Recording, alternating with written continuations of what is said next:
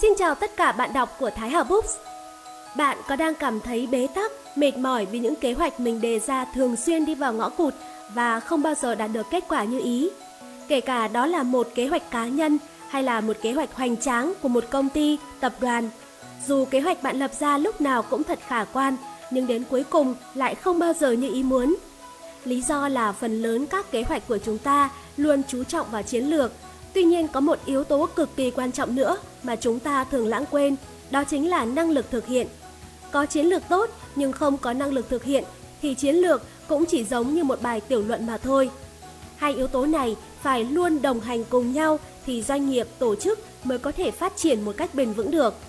Trong đó, năng lực thực hiện là thành tố giúp cho một doanh nghiệp phát triển bền vững mặc cho thị trường xoay chuyển, điển hình là tập đoàn Toyota.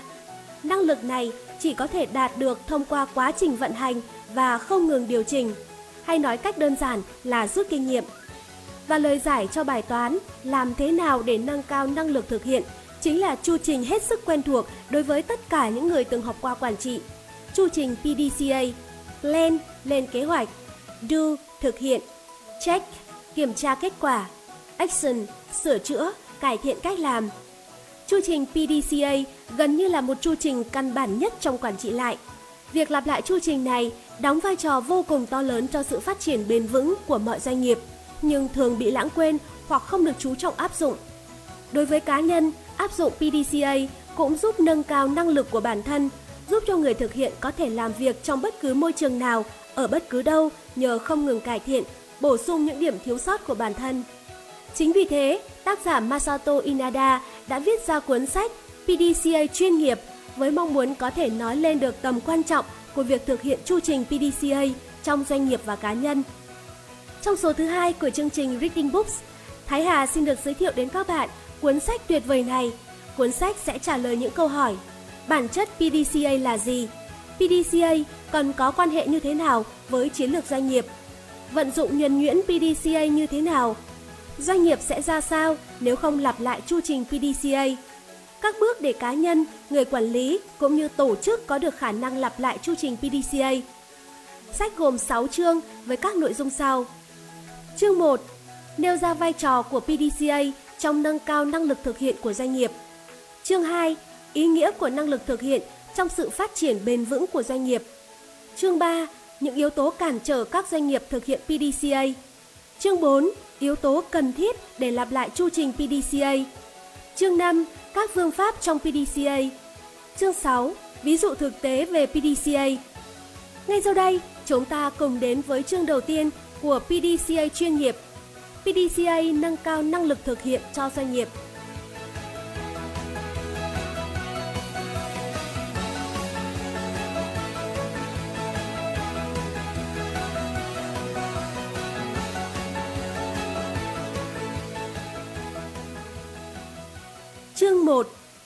PDCA nâng cao năng lực thực hiện cho doanh nghiệp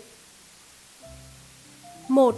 Năng lực thực hiện, bí quyết để thành công lâu dài Trong bối cảnh dân số ngày càng giảm và sự già hóa dân số ngày càng gia tăng, nhìn vào các doanh nghiệp đang vững mạnh trong nền kinh tế Nhật Bản thiếu định hướng về tương lai, tôi nhận thấy có thể phân chia doanh nghiệp thành ba loại như sau. 1 Doanh nghiệp đang mở rộng trong các thị trường và các ngành nghề mới hình thành như ngành IT, tiêu biểu là Rakuten hay Cyber Agent. 2. Doanh nghiệp kiểu siêu anh hùng, one man, dựa trên sự tự tin của những người làm kinh doanh có khả năng xuất chúng như ngài Tadashi Yanai của Fed Retailing, ngài Shigenobu Nagamori của Nidec. 3. Doanh nghiệp nổi tiếng phát triển sự nghiệp vững mạnh lâu dài ngay cả khi các nhân tố bên ngoài đang biến đổi không ngừng như tập đoàn Toyota hay Kao. Với doanh nghiệp mở rộng trong thị trường đang lên như doanh nghiệp loại 1, nếu thị trường tiếp tục tăng trưởng, doanh nghiệp mới có thể phát triển thuận buồm xuôi gió. Doanh nghiệp loại 2 chỉ phát triển ổn định khi người lãnh đạo xuất chúng ấy luôn khỏe mạnh và đưa ra những phán đoán đúng đắn. Tuy nhiên trên thực tế, thị trường không thể cứ tăng trưởng mãi và dù y học có tiến bộ bao nhiêu đi chăng nữa, cũng chưa từng có bất kể một người vĩ đại nào trường sinh bất tử. Với những doanh nghiệp phát triển cùng đà, với luồng gió của thị trường đang tăng trưởng. Nếu người kinh doanh không chuẩn bị kỹ càng, một khi gió ngừng, doanh nghiệp sẽ lao dốc không phanh. Bởi vì bản thân doanh nghiệp không có con đường phát triển rõ ràng, không tự mài rũa năng lực, kỹ thuật, kỹ năng, chèo lái con thuyền của tổ chức mình. Những doanh nghiệp do người kinh doanh có phong cách lãnh đạo lôi cuốn đứng đầu, dù tốt hay xấu, đều tạo dựng thể chế sai do bản thân người kinh doanh đó dễ vận hành và cảm thấy thoải mái nhất. Rất ít doanh nghiệp có thể tạo dựng tốt thể chế kinh doanh, nhìn thấu được những điều nằm phía sau sự lôi cuốn của người đó. Nhiều trường hợp, sau khi người có sức lôi cuốn ấy mất đi, không sớm thì muộn, doanh nghiệp sẽ có quá nhiều luồng quan điểm. Do đó xảy ra tình trạng chính trị trong nội bộ công ty, ảnh hưởng không tốt đến khía cạnh kinh tế. Có lẽ, dù lãnh đạo doanh nghiệp trong suốt thời gian dài, người đứng đầu vẫn không thể hình dung được ý nghĩa và cách thức chuẩn bị để chuyển đổi từ chính trị tuyệt đối dựa vào cá nhân thành quản lý theo thể chế sau khi mình mất đi. Hơn nữa, giả sử cho dù họ có cố gắng sống thật lâu, cũng có nhiều trường hợp khi già đi họ cảm thấy nghi vấn về chính phán đoán của mình, như sự kiện xuất trình ra nước ngoài một cách khinh suất của Toyotomi Hideyoshi những năm cuối đời đã đi vào lịch sử. Cuối cùng, chỉ có kiểu doanh nghiệp loại 3 là có thể tăng trưởng ổn định lâu dài. Những doanh nghiệp kiểu này có khả năng lặp lại chu trình PDCA không ngừng với độ chính xác cao trong nội bộ doanh nghiệp mình. Chiến lược tốt có thể giúp doanh nghiệp khôi phục theo mô hình chữ V và tăng trưởng không? Trong bối cảnh mờ mịt về tương lai kinh tế, khi tham gia trao đổi tư vấn chiến lược, những doanh nghiệp đang gặp khó khăn thường mong muốn có được chiến lược để phá vỡ tình trạng bất ổn hiện tại. Những doanh nghiệp chưa có nhiều nguy cơ thì mong muốn có được kế hoạch chung và dài kỳ để tạo dựng được nền tảng cho sự phát triển sau này. Mặc dù cách diễn đạt là chiến lược hay kế hoạch chung và dài kỳ có chút khác nhau về câu chữ, nhưng về bản chất họ đều muốn biết con đường doanh nghiệp phải đi để có tương lai tốt đẹp hơn so với hiện tại. Đưa doanh nghiệp bước vào một quỹ đạo tăng trưởng mới.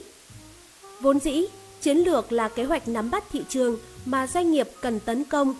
Tình hình cạnh tranh ở đó, phát huy sức mạnh doanh nghiệp, chiếm lĩnh thị phần để xây dựng phương thức kinh doanh phát triển với lợi nhuận cao là kịch bản giúp doanh nghiệp nhận ra phương hướng và con đường kinh doanh.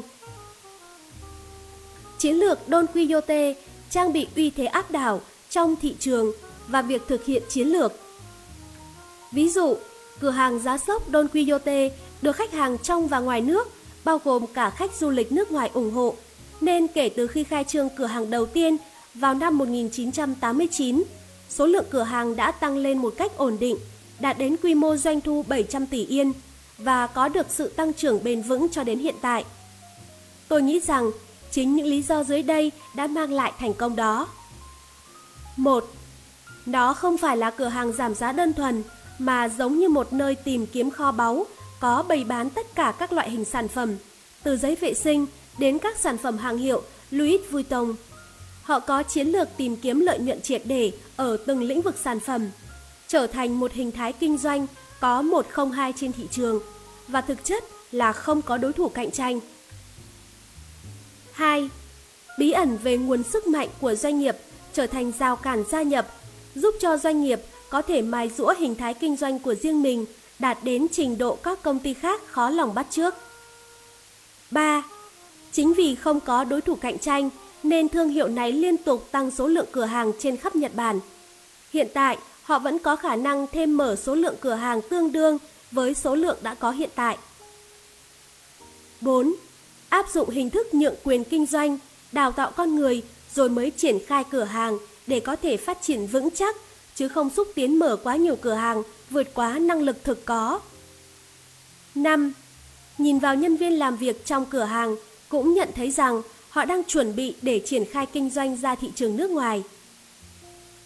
Nghĩa là cửa hàng Don Quixote hiện tại có ưu thế cạnh tranh tuyệt vời và đang đứng ở điểm giữa của giai đoạn tăng trưởng đó. Nếu phát triển ra thế giới, với sức mạnh của hình thái kinh doanh độc nhất vô nhị này, doanh nghiệp hứa hẹn sẽ phát triển sự nghiệp to lớn hơn nữa trong tương lai. Tuy nhiên, trên thế giới không có nhiều doanh nghiệp có thể tạo dựng rào cản gia nhập để phát triển hình thái kinh doanh độc quyền tốt như Don Quixote. Hầu hết các doanh nghiệp lao đầu vào cạnh tranh, không tăng cường khả năng hoạt động, độ chính xác trong phương pháp luận để nâng cao sức cạnh tranh của chính doanh nghiệp nên lâm vào tình trạng bế tắc và trì trệ. Dù có được chiến lược trong tay, bản thân doanh nghiệp vẫn cần phải có năng lực thực hiện. Và để có được năng lực thực hiện đó, doanh nghiệp cần phải lặp lại chu trình PDCA và có khả năng phán đoán, điều chỉnh phương hướng trong từng trường hợp, cũng như khả năng quản lý để chuẩn bị sẵn sàng vũ đài thực hiện. Chiến lược chỉ có hiệu quả với doanh nghiệp có năng lực thực hiện. Các doanh nghiệp đang trong tình trạng bế tắc và trì trệ nếu chỉ có chiến lược trong tay thì có thể đi vào quỹ đạo tăng trưởng lại một lần nữa hay không? Khi lập chiến lược tại thời điểm bế tắc, nhiều trường hợp doanh nghiệp sẽ thử sức với một thị trường chưa từng tham gia hay một phương pháp luận hoàn toàn mới. Nghĩa là sẽ đi một con đường hoàn toàn chưa có kinh nghiệm. Như vậy, đương nhiên chờ đợi phía trước sẽ là những rào cản không thể lường trước, những cạm bẫy ngoài khả năng dự tính. Hơn nữa, nếu là một chiến lược dễ hiểu sẽ bị công ty khác bắt trước một cách đơn giản. Khi đó lại cần có những chiêu thức khác để ứng phó. Và trong khi thực hiện chiến lược, doanh nghiệp sẽ không có thời gian để biện minh bất cứ điều gì, chỉ còn cách nhanh chóng tìm hiểu nguyên nhân phát sinh những vấn đề ngoài dự tính, suy nghĩ cách giải quyết, sửa chữa để có thể khôi phục ngay lập tức và tiếp tục con đường hướng đến thành công. Yếu tố thiết yếu hơn bất cứ điều gì khác ở đây chính là sự tự tin về năng lực thực hiện và khả năng trèo lái con thuyền dẫn đến thành công, vững bước đi tiếp con đường đó. Dù bạn bỏ tiền ra để xây dựng một chiến lược hoàn hảo và tinh vi, nhưng nếu đó lại là một chiến lược bất khả thi thì bạn cũng sẽ không thu được bất kỳ giá trị nào.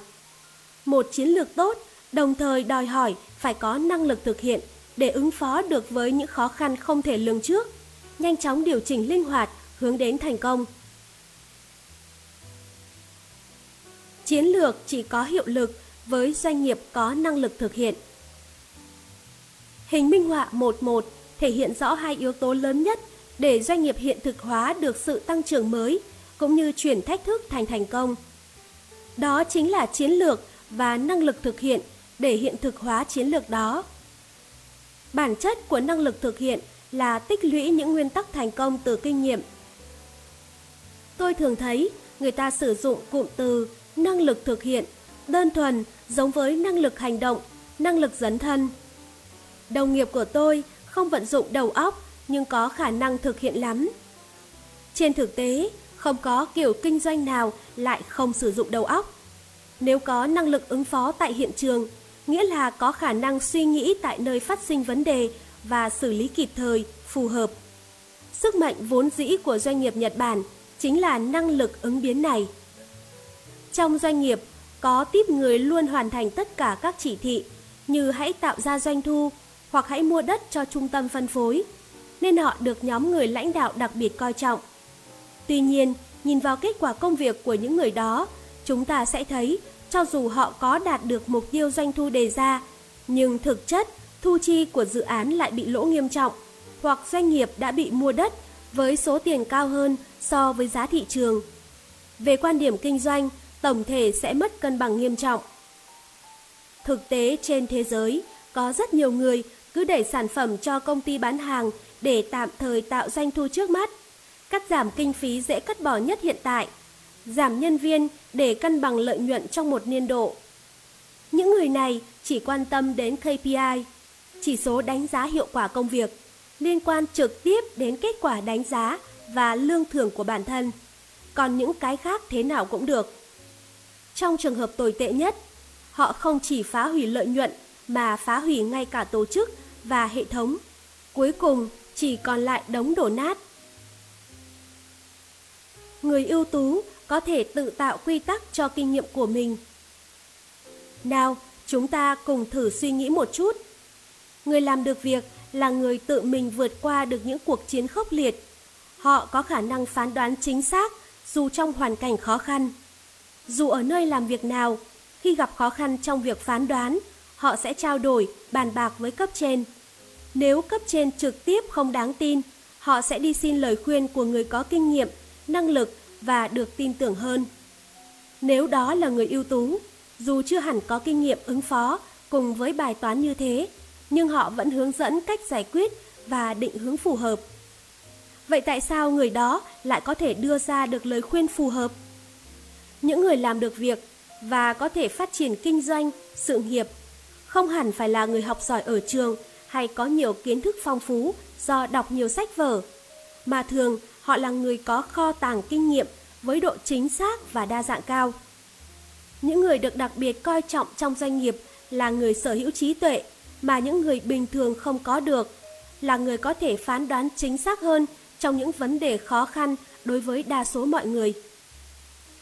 Chúng ta hãy thử cùng suy nghĩ xem những người như vậy có được năng lực đó bằng cách nào.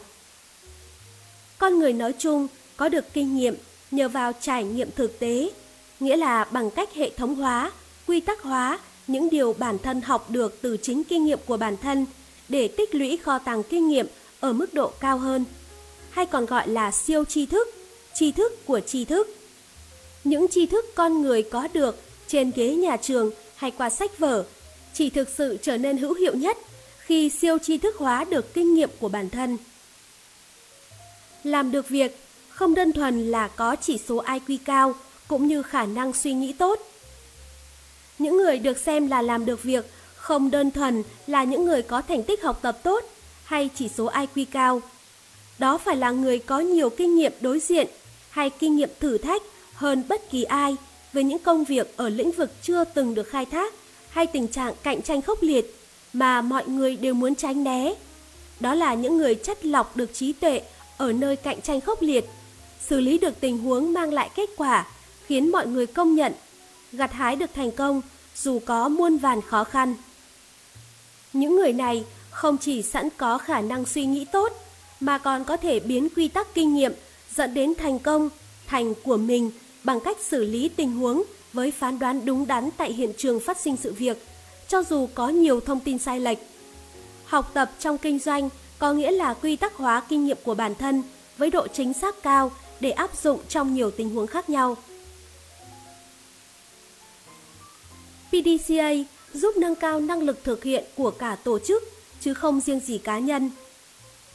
Người làm được việc, người có năng lực lập kế hoạch và năng lực thực hiện là người tích lũy được kinh nghiệm đúng đắn, tạo dựng sức mạnh bản thân bằng cách lặp lại cần mẫn những hành động căn bản trong chu trình PDCA.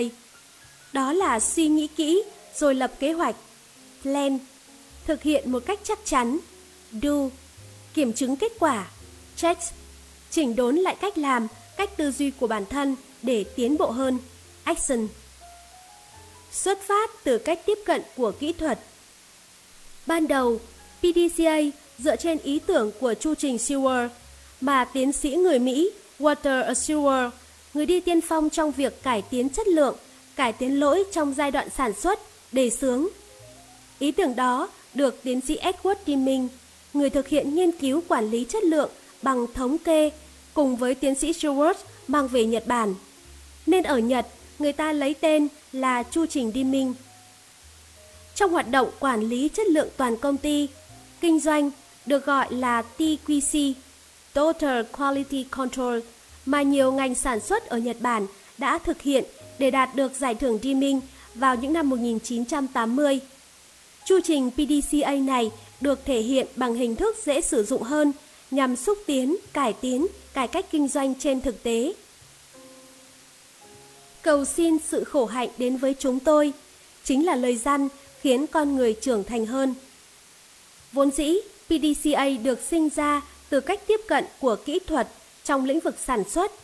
Nhưng phương pháp luận để lặp lại chính xác chu trình PDCA không chỉ giúp cá nhân mà cả tổ chức bồi đắp được kinh nghiệm đúng đắn và nâng cao năng lực thực hiện. Có khả năng lặp lại chu trình PDCA trong tổ chức là tích lũy được thực lực để bước vào con đường đưa doanh nghiệp trở thành doanh nghiệp ưu tú và phát triển bền vững với tư cách nhà quản lý, nhà kinh doanh chuyên nghiệp. Suy nghĩ này cũng giống như câu nói, cầu xin sự khổ hạnh đến với chúng tôi của dũng sĩ Shikanosuke Yamanaka với ý nghĩa mong muốn con người được tôi luyện trong khó khăn. 2. Lặp lại chu trình PDCA mang lại điều gì? Nếu suy nghĩ theo khía cạnh học hỏi và tiến bộ, có thể tóm tắt lặp lại chu trình PDCA với những điểm dưới đây. Tiến hành kiểm chứng kết quả, check và làm rõ điểm rút kinh nghiệm cần phải phản ánh vào kế hoạch plan lần sau. Xem lại kế hoạch và cách làm để cải thiện tiến bộ hơn. Điểm khác biệt với plan, do, she trước đây. Chu trình PDCA nếu được sử dụng ở mức độ để kêu gọi sẽ giống với chu trình plan, do, she, nghĩa là giả thuyết và kiểm chứng. Bản thân plan, do, she là lên kế hoạch, plan, thực hiện, do và kiểm chứng kết quả, she. Nên nếu tiếp tục thực hiện với độ chính xác cao hơn, thì việc lặp lại chu trình plan, do, she cũng sẽ giúp nâng cao cấp độ lên kế hoạch. Chữ C trong PDCA có ý nghĩa giống với C trong plan, do, she là kiểm chứng kết quả. Ở Mỹ còn có cách diễn đạt chuyển C, checks trong PDCA thành S, study, nên cũng có trường hợp PDCA được gọi là PDSA. Tiếp sau bước thực hiện, đừng chỉ dừng lại ở việc xem kết quả có tốt hay không. Nếu có thể thực hiện chính xác kiểm chứng, checks hay xem xét, she, chúng ta sẽ biết rõ nguyên nhân, kết quả của sự thành công hay thất bại để hiểu hơn nghiệp vụ và tăng dần độ chính xác của kế hoạch. Về mặt khái niệm, ba yếu tố đầu tiên, PDC trong PDCA giống với Plan, Do, See. Tuy nhiên, ở Nhật, PDCA được đề xướng cùng với sự phổ biến tư tưởng TQC, Total Quality Control trong những năm 1980. Thông qua thực tiễn thực hiện, phương pháp PDCA đã phát triển hơn nữa nên được gọt rũa thành phương pháp luận cụ thể hơn cả Plan, Do, She.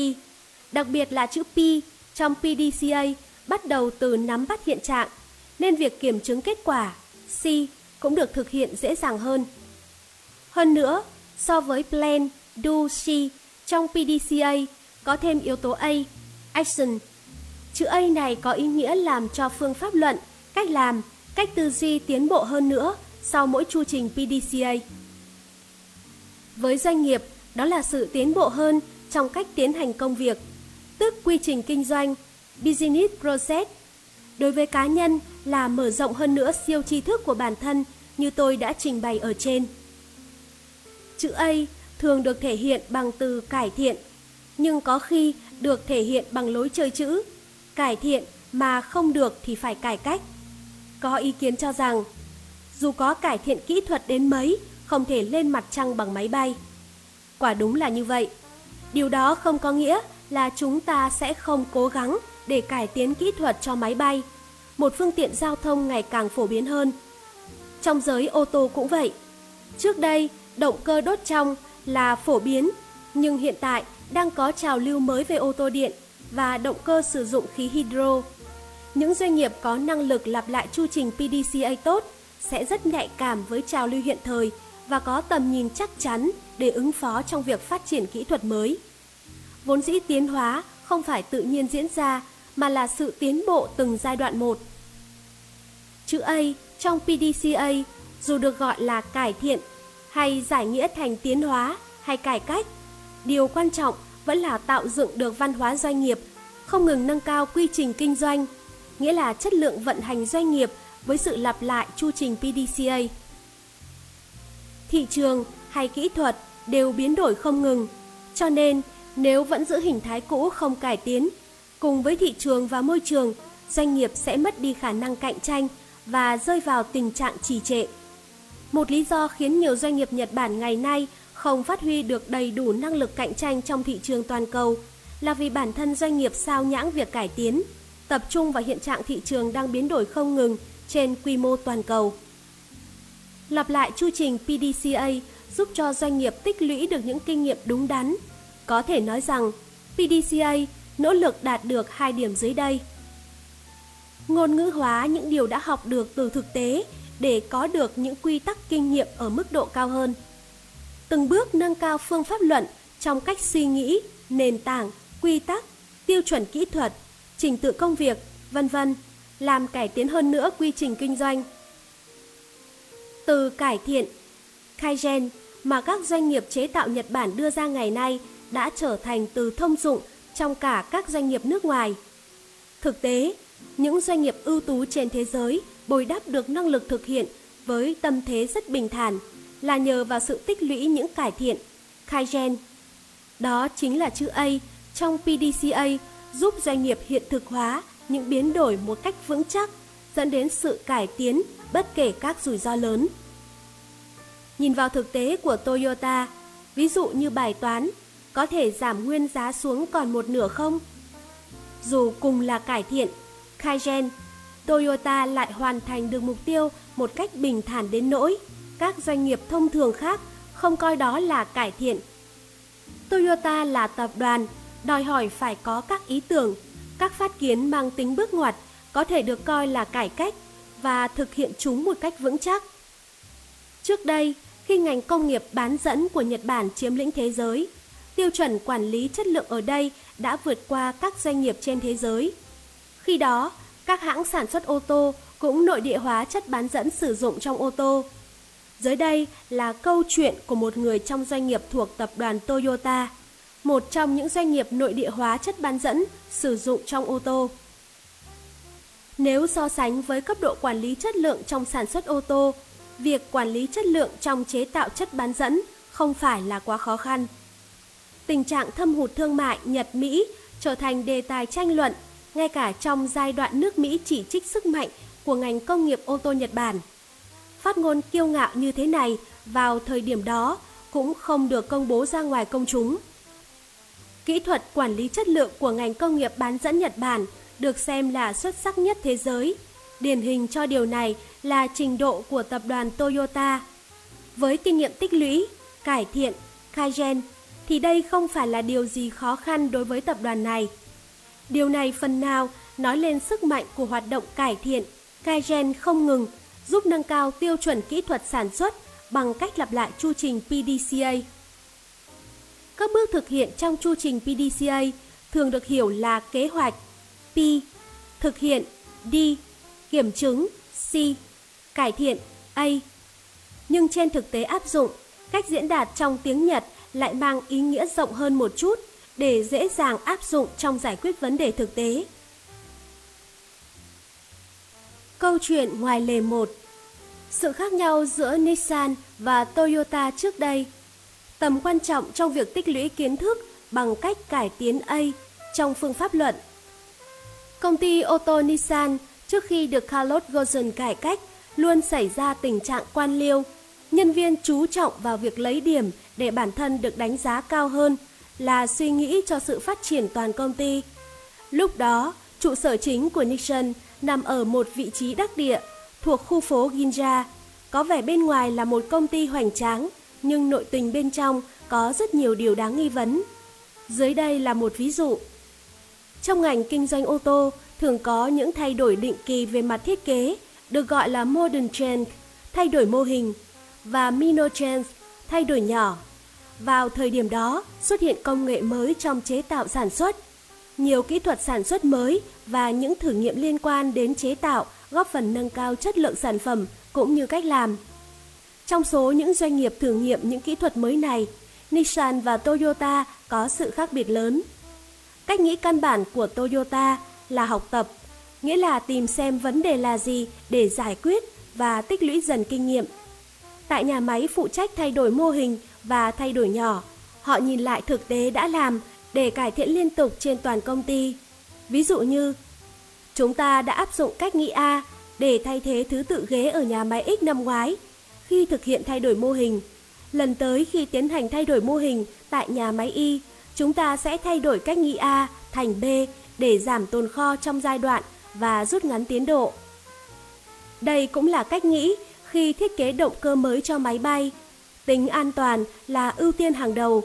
Mặc dù tỷ lệ gặp sự cố của máy bay là rất thấp, nhưng một khi đã xảy ra sự cố thì tỷ lệ tử vong lại rất cao. Cho nên, khi thiết kế một thân máy bay mới, không phải sẽ áp dụng một lần rất nhiều kỹ thuật tân tiến để tạo nên một thân máy bay mang tính đột phá, mà sẽ thay thế dần dần kỹ thuật mới theo kiểu tích lũy. Tuy nhiên, thời đó Nixon đang ở trong tình trạng cạnh tranh về thành tích giữa những người chịu trách nhiệm trong các nhà máy. Mỗi lần thực hiện thay đổi mô hình hay thay đổi nhỏ, họ áp dụng những ý tưởng mới để thay đổi hoàn toàn dưới danh nghĩa mỹ miều của sự cải cách. Như kiểu, nhà máy của chúng tôi đã nỗ lực để cải cách, nhằm thể hiện với quản lý cấp trên, chứ không theo các cách làm cũ.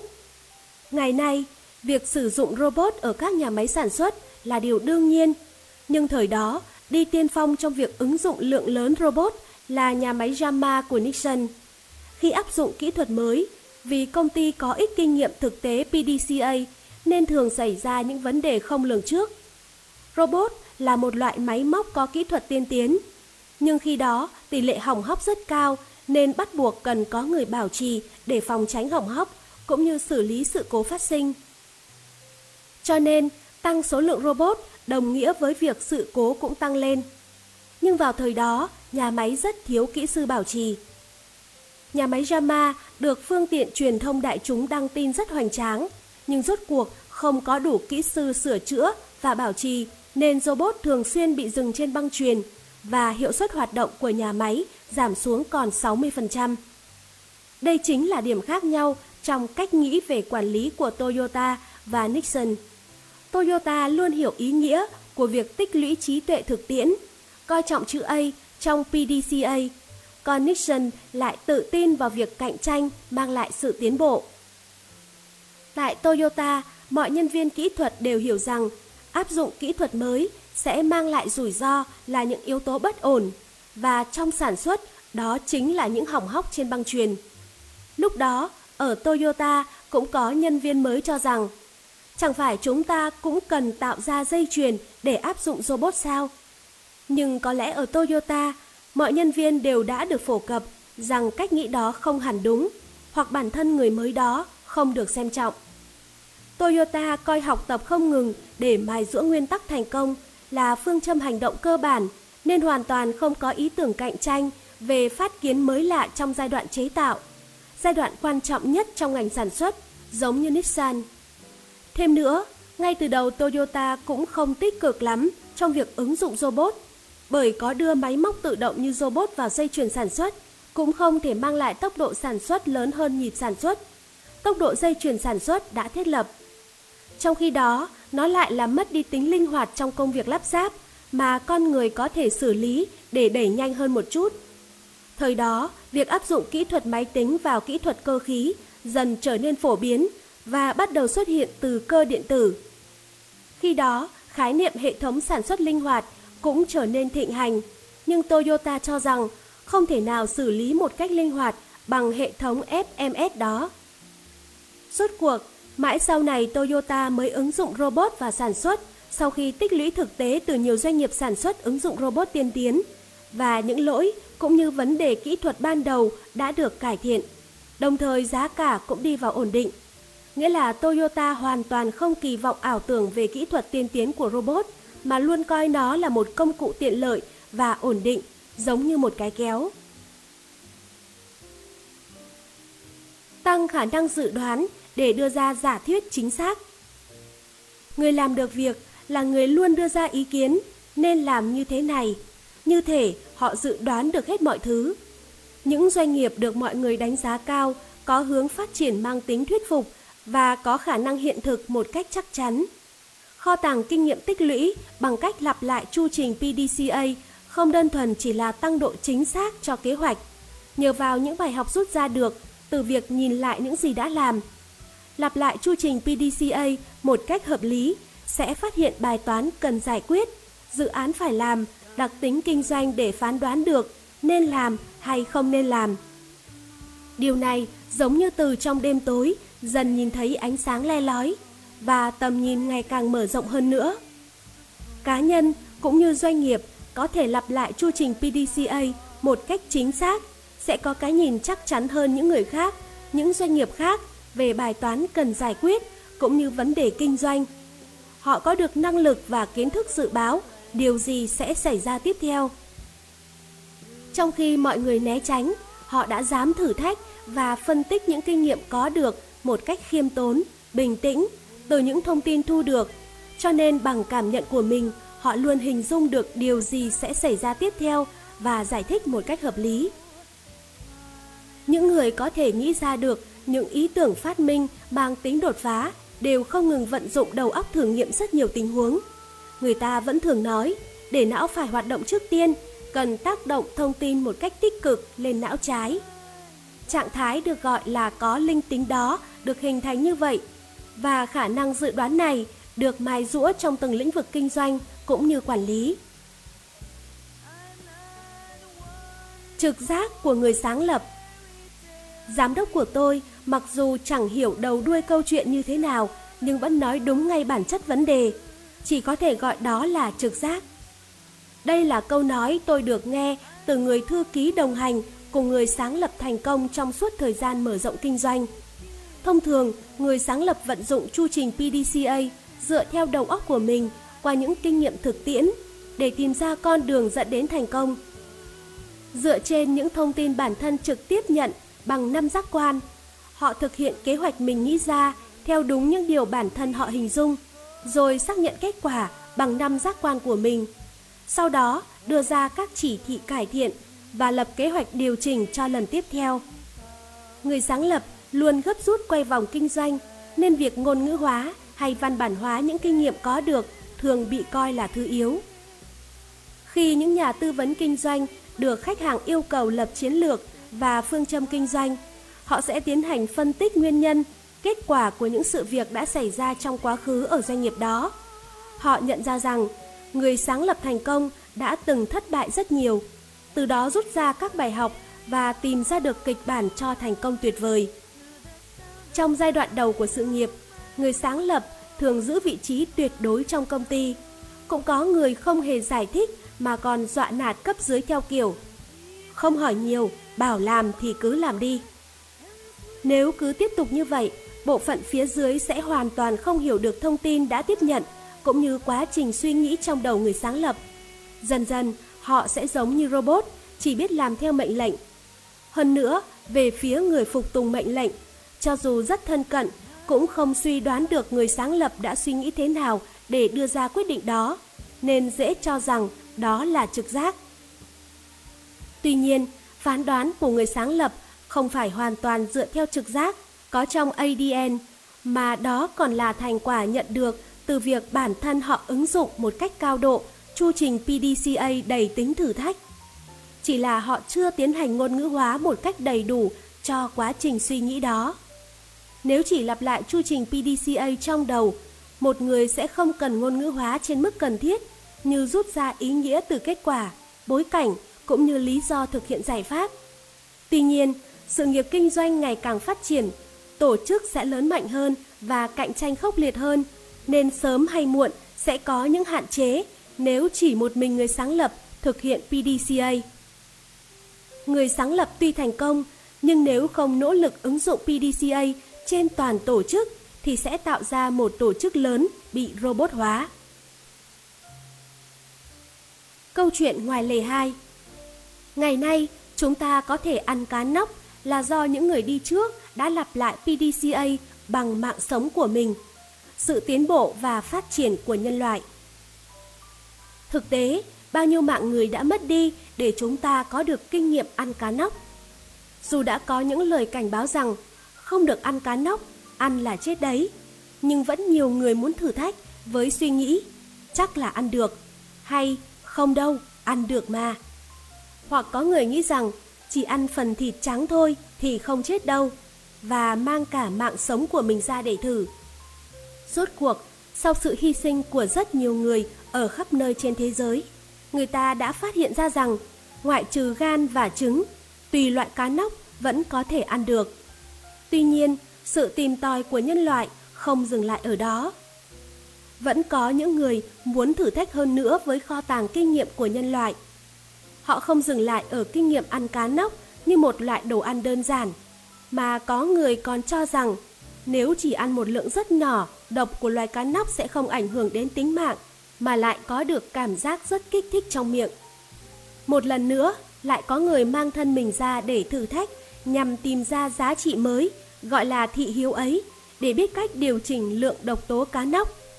Trong khi nhìn từ một khía cạnh nào đó, có người cho rằng dừng lại ở đó là được rồi, thì ở góc khác, sự hiếu kỳ lại khiến người ta mang cả tính mạng ra thử. Nếu cho thêm nhiều độc tố hơn một chút, có lẽ kích thích sẽ mạnh hơn. Do vậy, hàng năm lại có những nhà ẩm thực chết do thử độc cá nóc để biết được rằng lượng nhỏ độc cá nóc có thể ăn được là bao nhiêu. Những hiểu biết về việc có thể ăn cá nóc được con người đúc rút trong giai đoạn đói kém đồ ăn kéo dài suốt lịch sử nhân loại đã được tiến hóa hơn nữa do sự biến đổi của môi trường trong thời đại có quá nhiều đồ ăn. Giai đoạn phàm ăn tục uống. Rốt cuộc, thử thách với giá trị mới có thể hưởng thụ từ cá nóc do con người muốn ăn đồ ngon hơn, mang lại hứng khởi hơn nữa. Chính là việc lặp lại chu trình PDCA tạo nên sự tiến hóa trong kho tàng kinh nghiệm của nhân loại.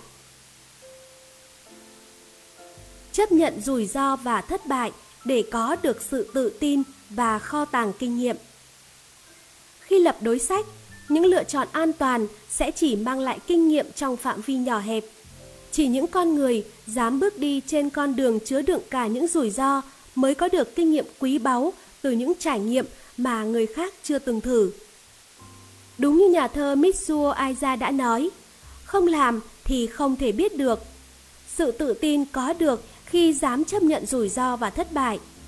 Chính điều đó tạo nên sự khác biệt rõ rệt với những người chỉ toàn lựa chọn an toàn. Người luôn trốn tránh không chỉ đánh mất cơ hội lặp lại chu trình PDCA cho chính mình mà còn không có được bất kỳ sự tin tưởng nào.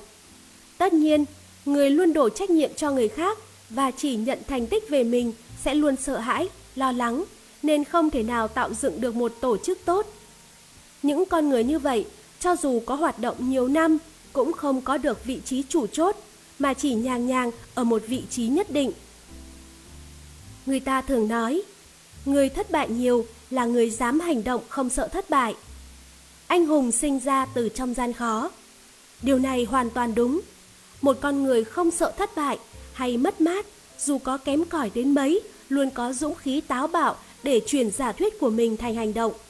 Và chính họ là những người học hỏi được nhiều hơn bất cứ người nào khác từ những trải nghiệm của mình, dù thành công hay thất bại. Giống như trẻ con, chúng có sự hiếu kỳ muốn thử làm tất cả mọi thứ mà không hề biết sợ, nên chúng dần có được những kinh nghiệm cho bản thân. Những người thành công sau tuổi 50 là những người đã rơi vào tình cảnh khó khăn trong giai đoạn 30-40 tuổi và chắc chắn họ đã từng phải ăn cơm nguội. Đây là câu nói của thầy Sunichi Asumi ở trung tâm bán lẻ Nhật Bản, người bạn cũ của tôi, người đã hệ thống hóa lý thuyết về chuỗi cửa hàng.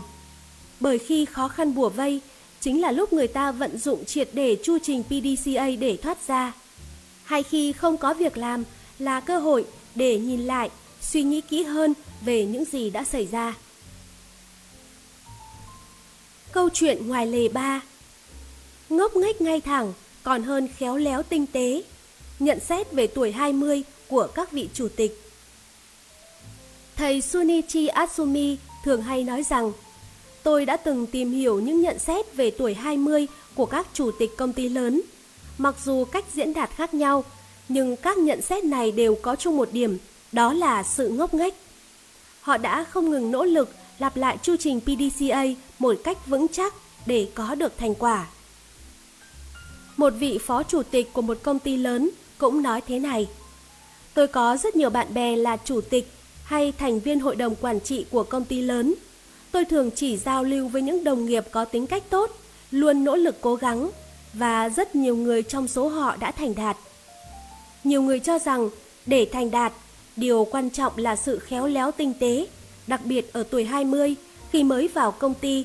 Những người biết cách ứng phó sẽ dễ nổi bật bởi dường như họ luôn có những lựa chọn thông minh. Khi đòi hỏi những hành động táo bạo để có được kinh nghiệm lớn, suy nghĩ thông minh giúp họ lường thấy các rủi ro, nhưng nếu không dám hành động, họ sẽ mất dần cơ hội có được sự tự tin cũng như tinh thần chiến đấu, những đức tính quan trọng với người làm kinh doanh sau này. Bồi dưỡng năng lực, sự tự tin, lòng tin Bất cứ ai cũng muốn trở thành người giỏi giang trong công ty. Muốn tiến xa, đặc biệt ở tuổi 20 khi mới vào công ty, ai cũng muốn được xếp nhắm đến. Nhưng cụ thể cần phải làm gì, có lẽ hầu hết mọi người đều chưa hình dung được.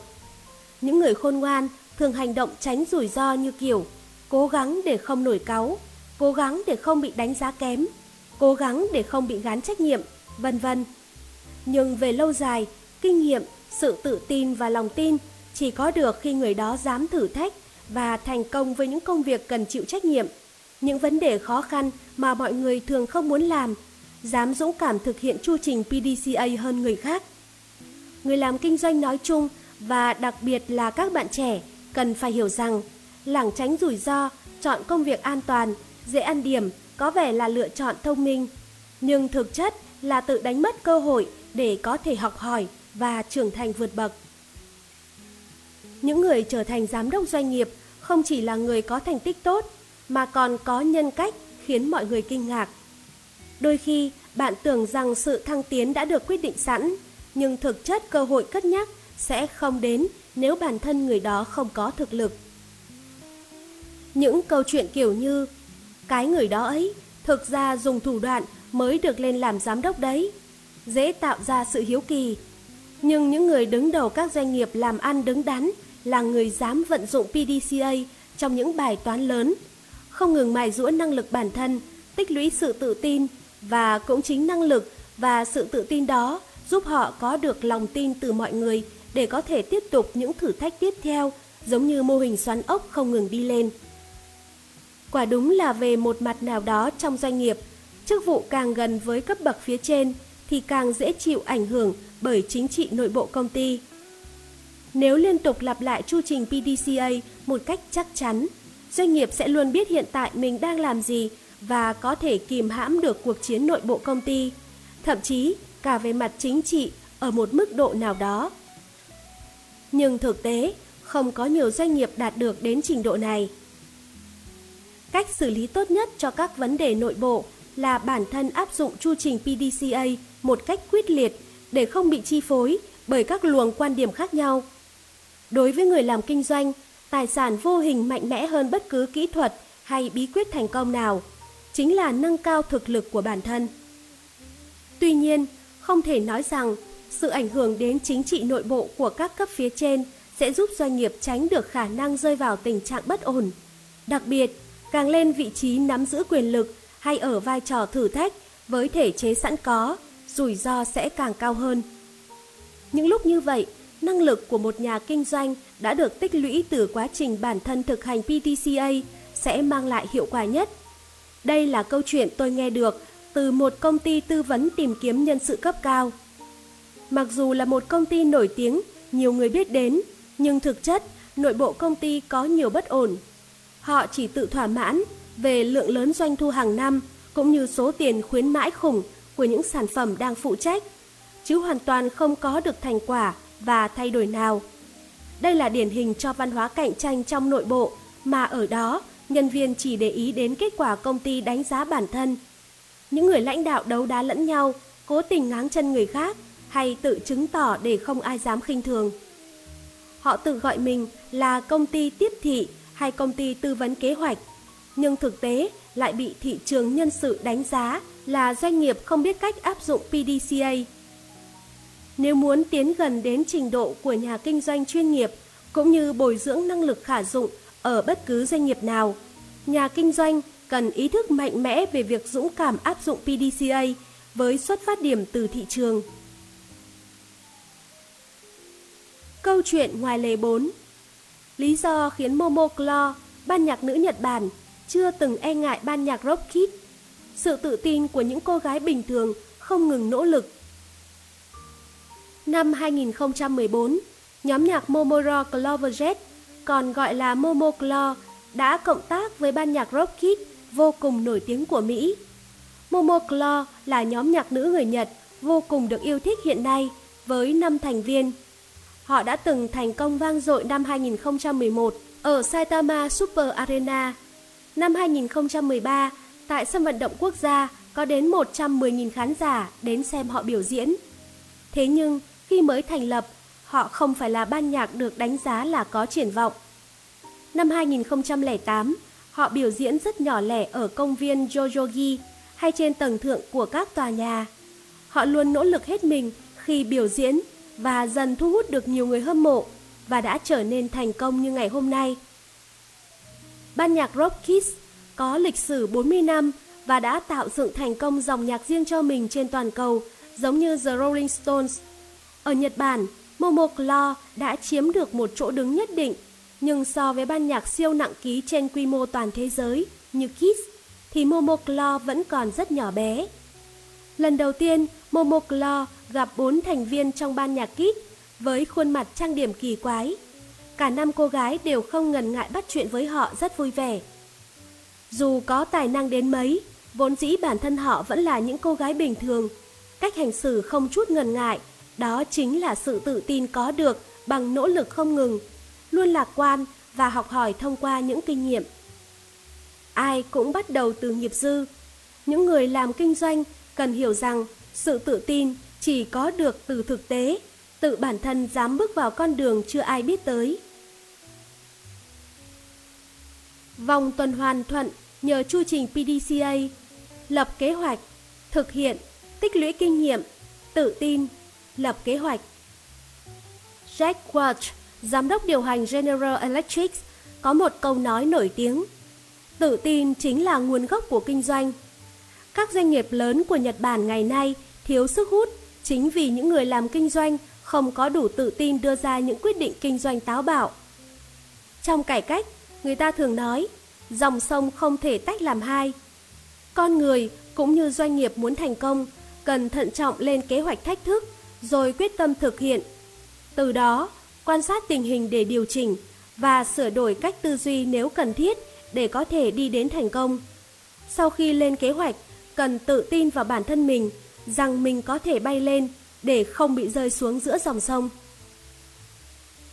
Điểm thiếu hụt ở người lãnh đạo không đáng tin cậy chính là sự tự tin này. Không tự tin nên người ta thường chọn những phương án ít rủi ro hoặc chỉ suy nghĩ mà không hành động. Đôi khi họ e ngại ánh mắt của những người xung quanh, cảm thấy áp lực nên tự nhiên đi đến một kế hoạch không mấy hợp lý.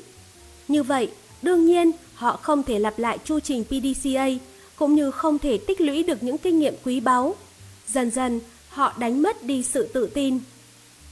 Đây là ví dụ điển hình cho sự mất tự tin của những nhà lãnh đạo thiếu kinh nghiệm thử thách với cải cách và biến đổi, luôn thận trọng quá mức dẫn đến kìm hãm sự phát triển của doanh nghiệp.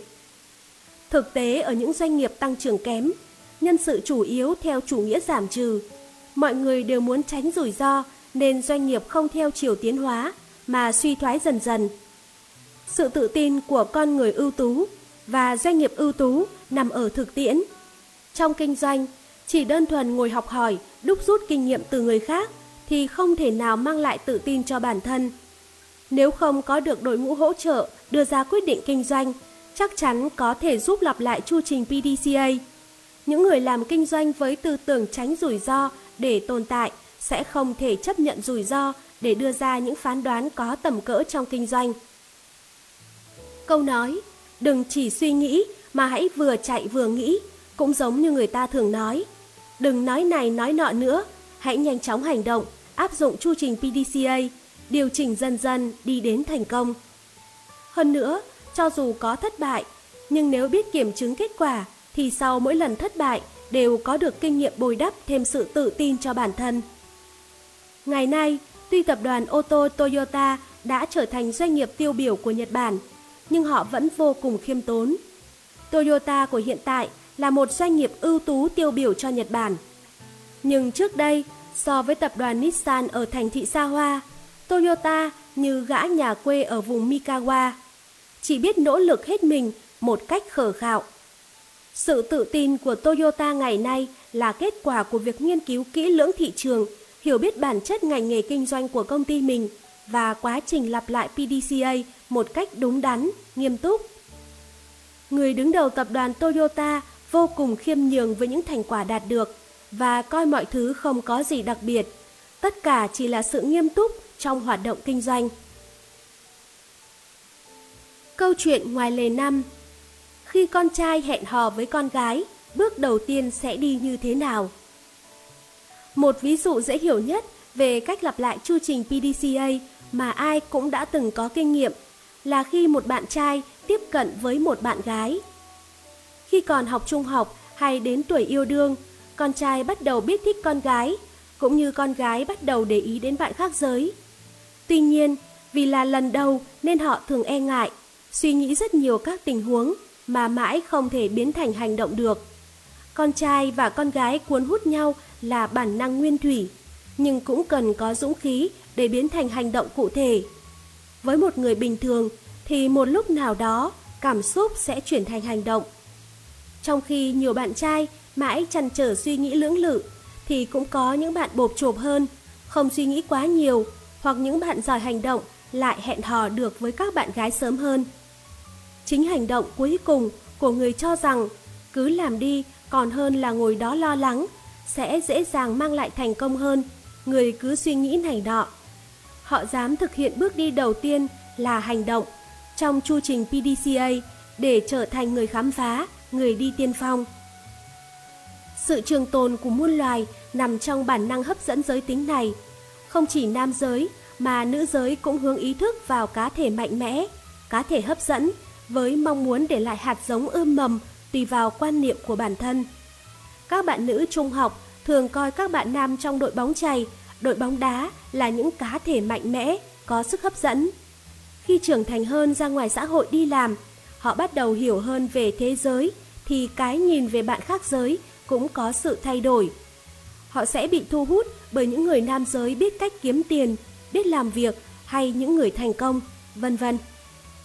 Ở thời trung học cơ sở hay trung học phổ thông, những bạn nam trong đội bóng chày hay bóng đá có sức hấp dẫn lớn nên không cần bỏ quá nhiều công sức vẫn có thể hẹn hò với các bạn nữ. Vì thế, bản thân họ cho rằng không quá cần thiết phải tích cực lặp lại chu trình PDCA. Nhưng sau khi từ bỏ thể thao, nhiều người trở thành một người bình thường, không còn khả năng hấp dẫn người khác nữa. Điều này khiến chính họ cũng phải ngạc nhiên. Đó là bởi trong khoảng thời gian huy hoàng, họ đã không biết cách lặp lại chu trình PDCA để tích lũy kinh nghiệm và rèn luyện kỹ năng cho chính mình. Mặc dù vậy, những bạn nam đã từng hẹn hò với bạn nữ sẽ có được sự tự tin. Chính sự tự tin đó giúp họ dám hành động bạo dạn hơn nên càng có cơ hội thử thách hơn nữa để có được kỹ năng kiến thức mang lại tỷ lệ thành công cao hơn. Mặt khác, những bạn nam thận trọng hơn sẽ tự mình suy nghĩ nhiều phương án, như sẽ mời người bạn gái mình thích đi xem phim hay đi chơi với nhóm bạn mình, rồi chuyển thành hành động, kiểm chứng lại kết quả, xem như vậy có tốt hay không và đúc rút được kinh nghiệm về quan điểm của người bạn gái mình thích. Sau đó, tiếp tục lên kế hoạch cho lần sau. Cho dù cuối cùng họ cũng có thể bắt đầu hẹn hò với bạn gái, nhưng sau nhiều lần thất bại, họ cho rằng mình chưa tốt nên cần có một nguyên tắc thành công, đó là lặp lại chu trình PDCA để tích lũy kinh nghiệm. Trong số bạn bè của tôi, có người tự hào rằng mình đã từng hẹn hò với hàng trăm cô gái. Anh ta thường nói, người đàn ông xấu xí như tôi, nếu không cố gắng thì chẳng có ma nào thèm yêu, nên tôi phải suy nghĩ nhiều và hành động. Lúc đó, anh ta luôn vắt óc suy nghĩ sử dụng trí tuệ của mình để đưa ra ý tưởng rồi hành động, không tiếc thời gian nắm bắt tâm lý phụ nữ và điều chỉnh phương pháp luận cho bản thân, khiến bất kỳ ai nghe qua cũng không khỏi ngạc nhiên. Dựa vào kinh nghiệm bản thân, cộng với việc không ngừng lặp lại chu trình PDCA cao độ với những nguyên tắc thành công, anh ta tràn đầy tự tin, giống như những nhà leo núi khi đã chinh phục được đỉnh núi cao với đầy gian khó, lại tiếp tục muốn chinh phục những đỉnh núi cao hơn nữa. Nguồn năng lượng anh ấy tạo ra chính là sự tự tin được bồi đắp từ thực tiễn. Sau khi kết hôn, anh ta không còn lặp lại chu trình PDCA nữa, nên không thể có được năng lượng như ngày trước. Bản thân anh ta cũng già đi, và người phụ nữ khiến anh ta không ngừng lặp lại chu trình PDCA ấy cũng đã có tuổi. Nếu diễn đạt câu chuyện này bằng phương pháp chiến lược thì sẽ là vì cảm nhận thị trường đã thay đổi nên không còn thấy giá trị ở hành động đương đầu với rủi ro nếu thách thức với thị trường đã biến đổi hay thị trường mới. Tóm tắt trong câu chuyện này nhân vật đã thực hiện PDCA như sau. Thay vì suy nghĩ tỉ mỉ lý do, họ bắt đầu chu trình PDCA với hành động để trở thành người tiên phong, tìm ra con đường mới. Trong kinh doanh, đây là tiếp nhà kinh doanh khởi nghiệp thành công xuất chúng.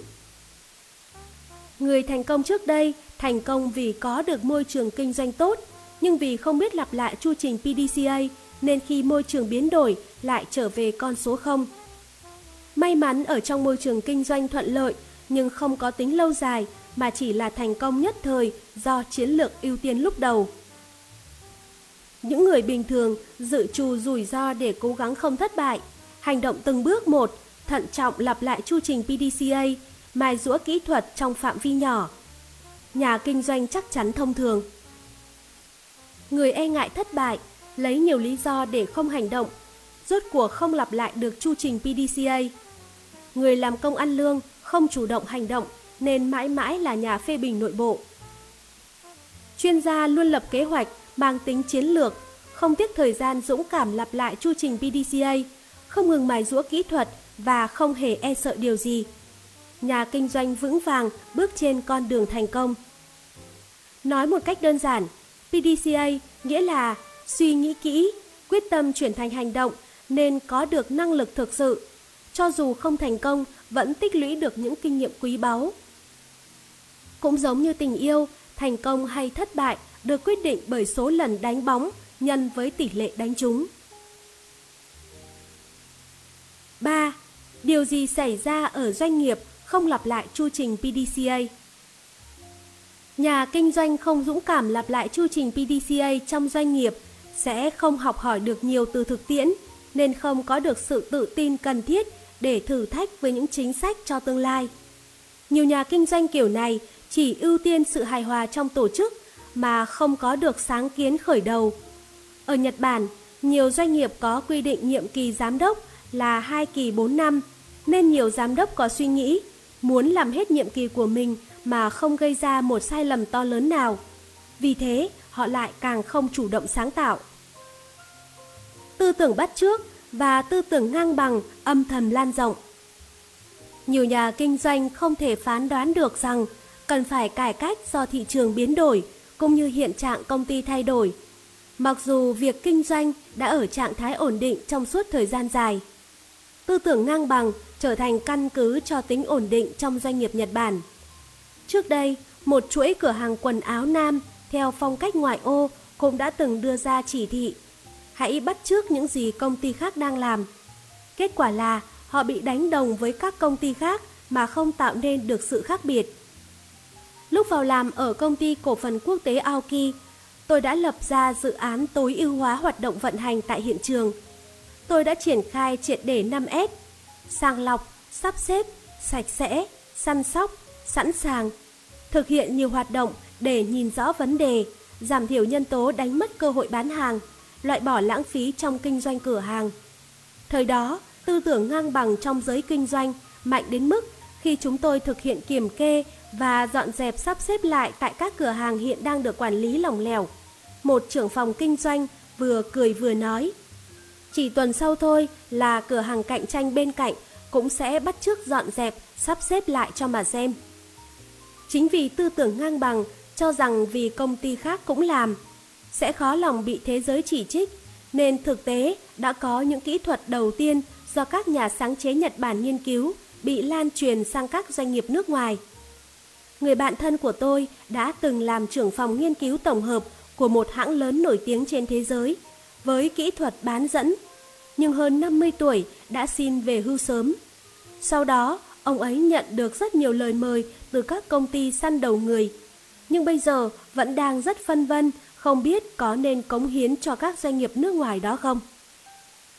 Việc thực hiện các chính sách theo tư tưởng ngang bằng với các lý do theo hướng bắt trước hay biện minh như lẽ đương nhiên ấy, không phải là quá trình lặp lại PDCA một cách tích cực.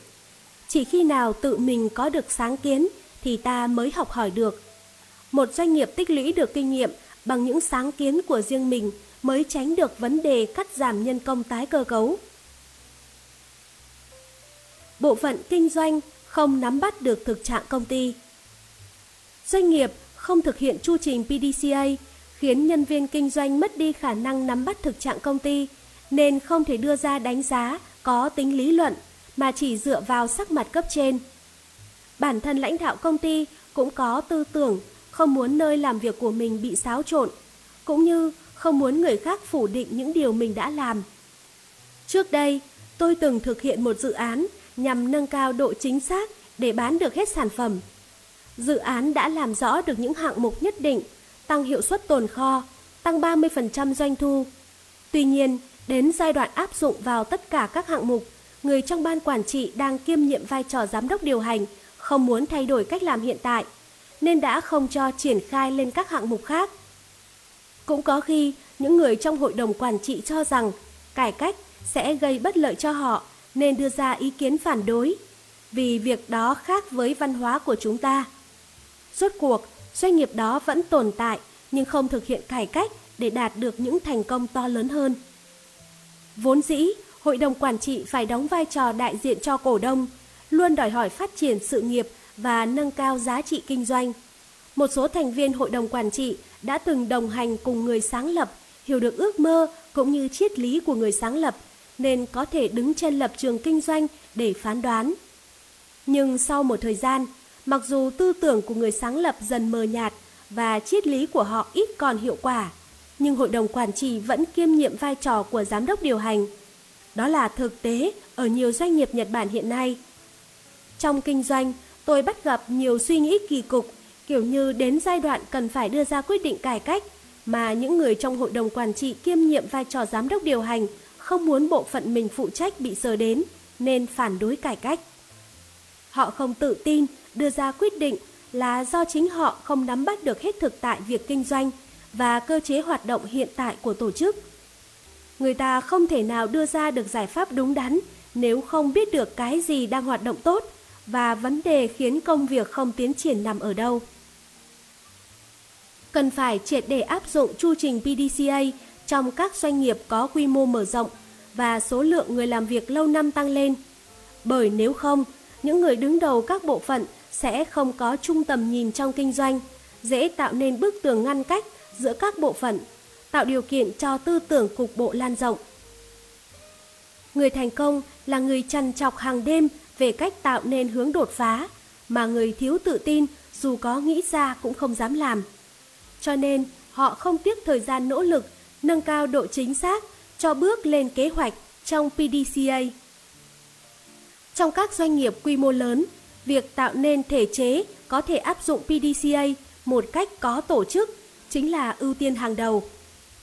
Trong giai đoạn kinh tế trì trệ, những người đứng đầu không nắm bắt được thị trường và thực trạng kinh doanh mất đi sự tự tin và những người chịu trách nhiệm quản lý các cơ sở không nhìn ra được hướng phát triển doanh nghiệp nên dễ rơi vào cơ chế tự vệ, bảo vệ bản thân và bộ phận mình.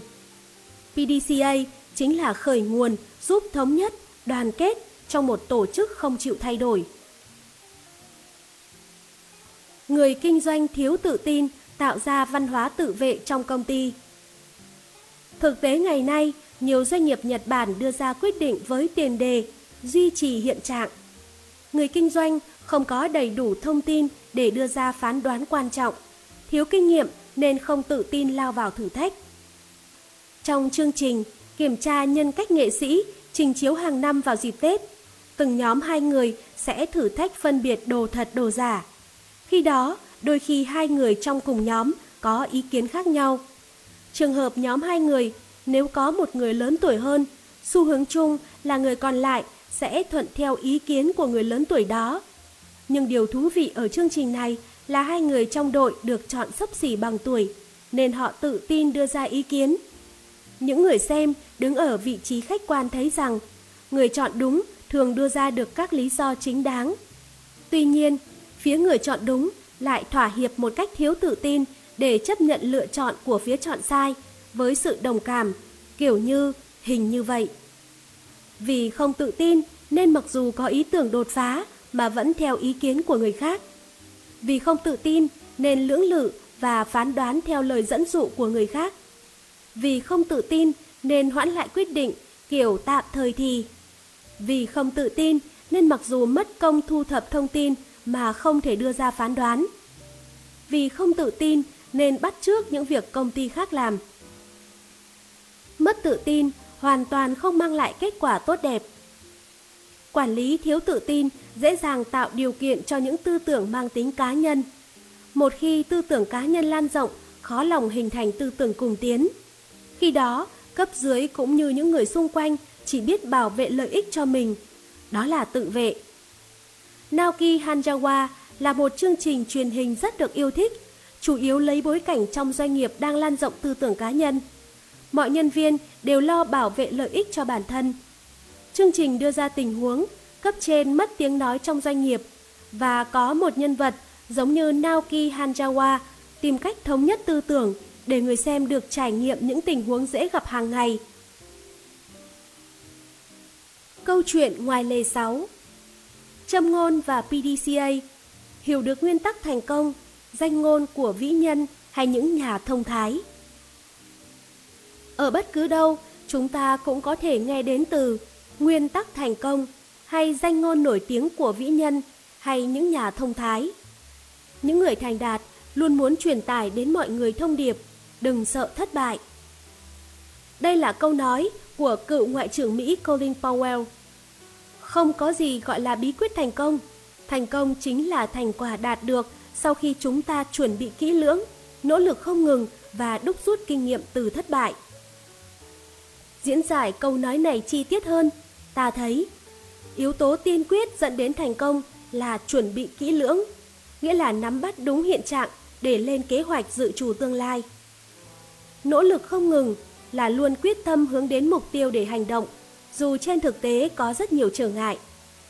Đúc rút kinh nghiệm từ thất bại là kiểm chứng, điều chỉnh cách nghĩ và cách làm.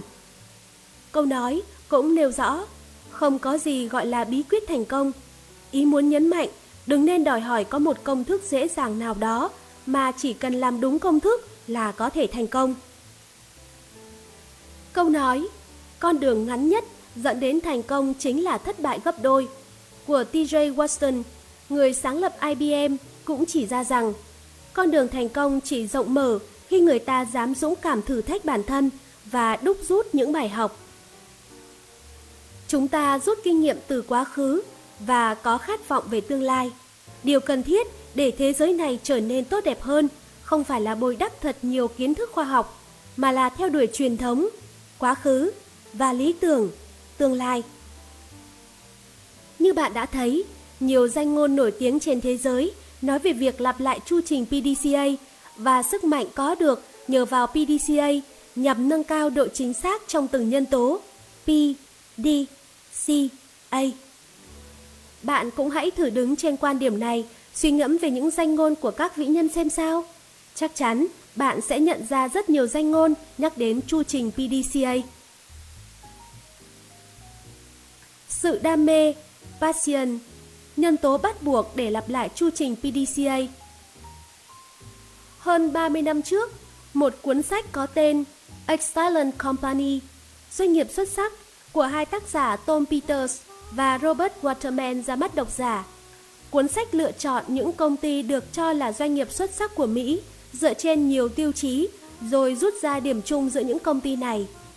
Cuốn sách do nhà tư vấn chuyên nghiệp Mark Kaisei viết và được Kenichi Omae dịch ra ở Nhật.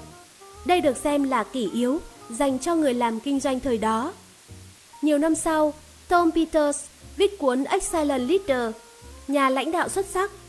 Cuốn sách chỉ ra một sự thật đáng ngạc nhiên là nhiều doanh nghiệp được nêu tên trong Excellent Company đã không còn là doanh nghiệp xuất sắc hoặc đã phá sản.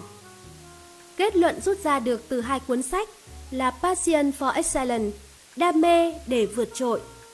Rốt cuộc, tác giả đưa ra kết luận rằng nhân tố quan trọng nhất để tạo nên một doanh nghiệp xuất sắc chính là đam mê, nhiệt huyết, ý chí.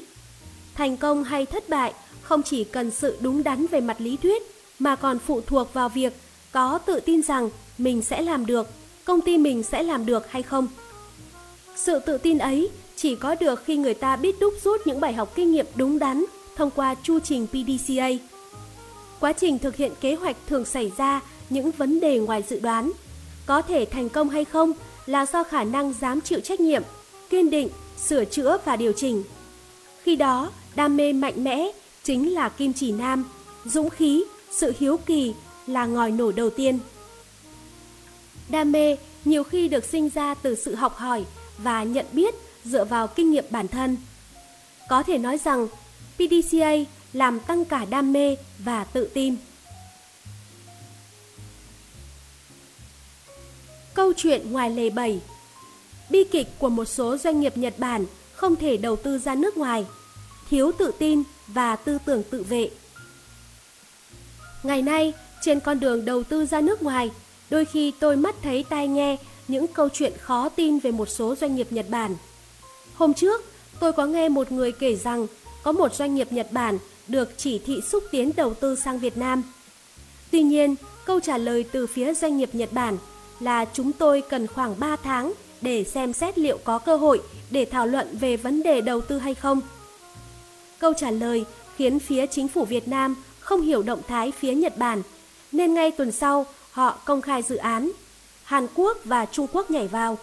Cuối cùng phía Việt Nam nhanh chóng đưa ra quyết định cho Hàn Quốc đầu tư. Thực tế, tôi nghe rất nhiều câu chuyện đáng tiếc tương tự về quyết định đầu tư kinh doanh ra nước ngoài. Kinh tế đất nước tăng trưởng là do thu được nguồn ngoại tệ nhờ vào đầu tư nước ngoài, cũng như quay vòng đồng tiền tốt bằng cách kích thích nhu cầu trong nước. Đầu tư ra nước ngoài là một nhân tố quan trọng. Trong đó, thu hút thêm các nước thân Nhật chính là ưu tiên hàng đầu cần phải được xem xét.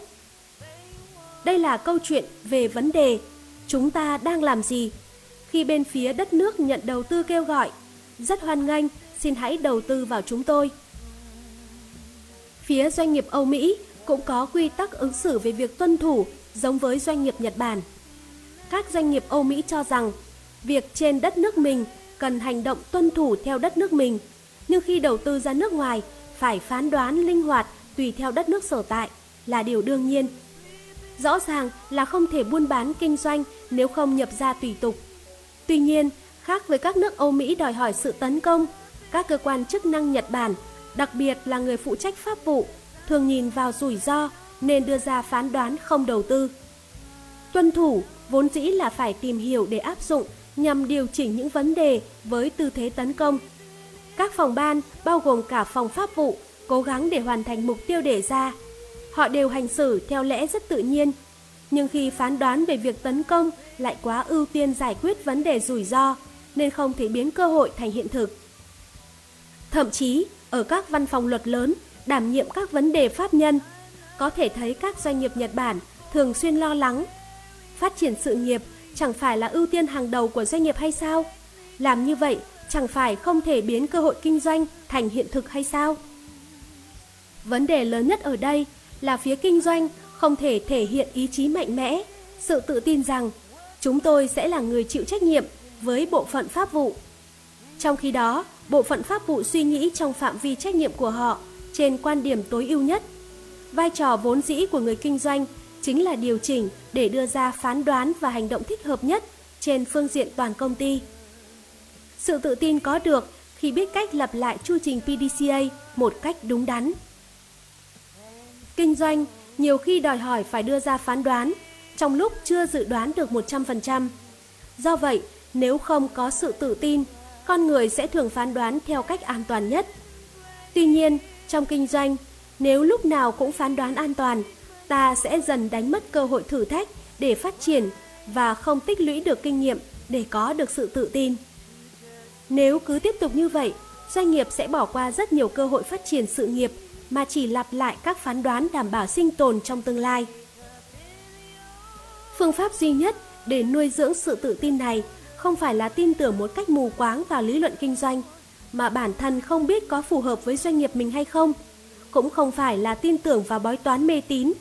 Sự tự tin chỉ có được khi doanh nghiệp biết lập kế hoạch đầy đủ, thực hiện và kiểm chứng kế hoạch đó để tích lũy kinh nghiệm. Điều này dường như là điều đương nhiên các doanh nghiệp cần làm, nhưng thực tế nhiều doanh nghiệp không thể thực hiện được. Kết quả là bản thân người làm kinh doanh không thể tự giác ngộ, dẫn đến lảng tránh trách nhiệm, chỉ suy nghĩ cho lợi ích bản thân. Nhiều doanh nghiệp lớn của Nhật Bản đánh mất cơ hội tăng trưởng, đất nước tuột mất cơ hội phục hồi, nền kinh tế phải mang những khoản nợ lớn. 4. Biến PDCA thành văn hóa công ty. Thực hiện PDCA theo từng đơn vị, từng bộ phận công việc. Bộ phận kinh doanh, bộ phận mua bán hay các bộ phận khác đều có người chịu trách nhiệm, nên từng bộ phận sẽ thực hiện PDCA rồi đánh giá lại kết quả. Chiến lược phát triển sự nghiệp, chiến lược kinh doanh hay kế hoạch chung và dài hạn chính là kế hoạch lớn. Hãy thử lấy ví dụ về một nhà máy sản xuất. Một người làm công việc gia công và lắp ráp luôn vừa làm vừa suy nghĩ xem làm thế nào sẽ tốt hơn và hiệu suất cao hơn. Trong quá trình làm thử, việc gặp nhiều sai sót là không thể tránh khỏi, nên người công nhân sẽ có khả năng ứng phó với nhiều tình huống bất quy tắc. Người ta gọi trạng thái tự mình biết suy nghĩ thực hành và biết cách ứng phó với những tình huống bất ngờ ngoài dự tính nhằm nâng cao hiệu suất công việc, biết cách lặp lại chu trình PDCA là thành thục, thạo nghề. Người quản lý đi lên từ người thạo nghề sẽ có trách nhiệm với chu trình PDCA nhằm tăng hiệu quả sản xuất của đơn vị, nhóm mình phụ trách. Trong môi trường kinh doanh, PDCA nên bắt đầu từ việc cá nhân tự suy nghĩ cách kinh doanh tốt hơn và nâng cao khả năng bán hàng. Càng thăng tiến lên vị trí cao hơn, trách nhiệm càng nặng nề hơn, phạm vi thực hiện PDCA, quy mô công việc cũng lớn hơn. Đơn vị áp dụng PDCA lớn nhất là công ty. Phạm vi tổ chức áp dụng PDCA lớn hay nhỏ đều có độ dài và khoảng thời gian lặp lại chu trình PDCA phù hợp riêng. Ví dụ, trường hợp bộ phận phụ trách sản xuất, thông thường là phụ trách quản lý sản xuất và quản lý hàng tồn kho, đóng vai trò giữ cân bằng giữa nhu cầu và tình hình nhận đặt hàng, giữa tình hình sản xuất và hàng tồn kho. Vấn đề quan trọng nhất cần áp dụng PDCA là quyết định phương châm sản phẩm, là quyết định phương châm sản phẩm cho năm sau. Khi đã tổng kết toàn bộ niên độ vừa rồi, trường hợp kinh doanh có tính chất theo mùa như thời trang chẳng hạn, sẽ cần lặp lại PDCA để kiểm chứng và lập phương án theo đơn vị mùa thời trang như thu đông hay xuân hè. Thông thường, chu trình PDCA có vòng đời nửa năm. Hơn nữa, cũng cần thường xuyên phán đoán giai đoạn đưa sản phẩm vào gian hàng, sản xuất thêm sản phẩm, di chuyển sản phẩm cũng như những thay đổi về giá cả nên cần cả chu trình PDCA theo tuần. Thông thường, PDCA cho sản phẩm theo một năm hay nửa năm là PDCA nhằm cân bằng kế hoạch sản phẩm và đặt hàng với mục đích tối đa hóa lợi nhuận trong giai đoạn đó. Trong khi đó, PDCA theo tuần sẽ không nằm trong PDCA nửa năm, mà sẽ chú trọng xử lý cho vấn đề lượng sản phẩm đặt hàng, thừa thiếu hay trường hợp tìm được cơ hội bán sản phẩm ngoài dự kiến. Mỗi chu trình PDCA được thiết kế dựa theo đòi hỏi riêng về chức năng. Ở cấp độ tổng thể doanh nghiệp, PDCA có vòng đời một năm, thường là về phương châm phát triển kinh doanh, phương châm kinh doanh. Còn PDCA có vòng đời dài hơn một năm, thường là chiến lược phát triển, chiến lược kinh doanh, kế hoạch chung và dài hạn. Kinh doanh thịnh vượng là thành quả của việc người sáng lập nỗ lực áp dụng chu trình PDCA. Trong giai đoạn khởi nghiệp, buổi bình minh trong sự nghiệp của một doanh nghiệp thịnh vượng bao giờ cũng có người lãnh đạo và những thành viên sáng lập bền bỉ, quyết tâm để có được thành công.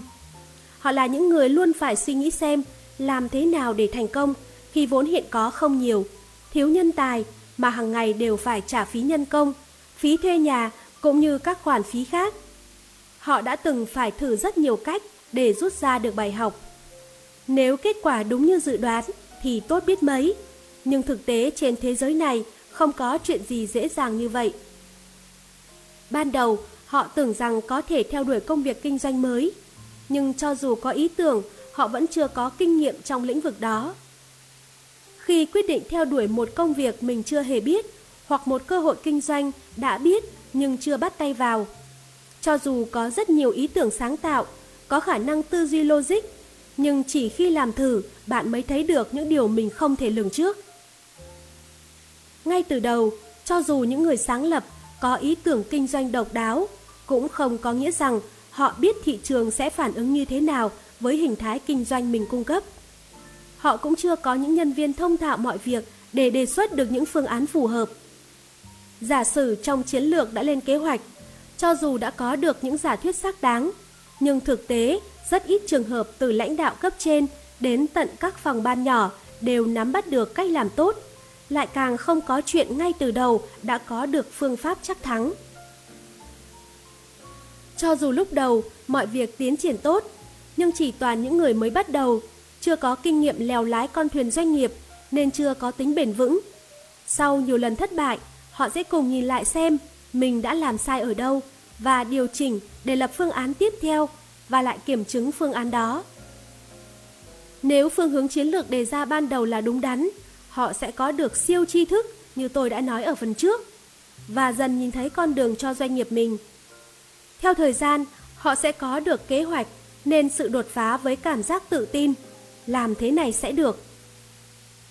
Hiếm có doanh nghiệp nào ngay từ giai đoạn khởi nghiệp đã có được những nhân tài và thông thường họ cũng không có nhiều vốn đến mức có thể thoải mái thử nghiệm.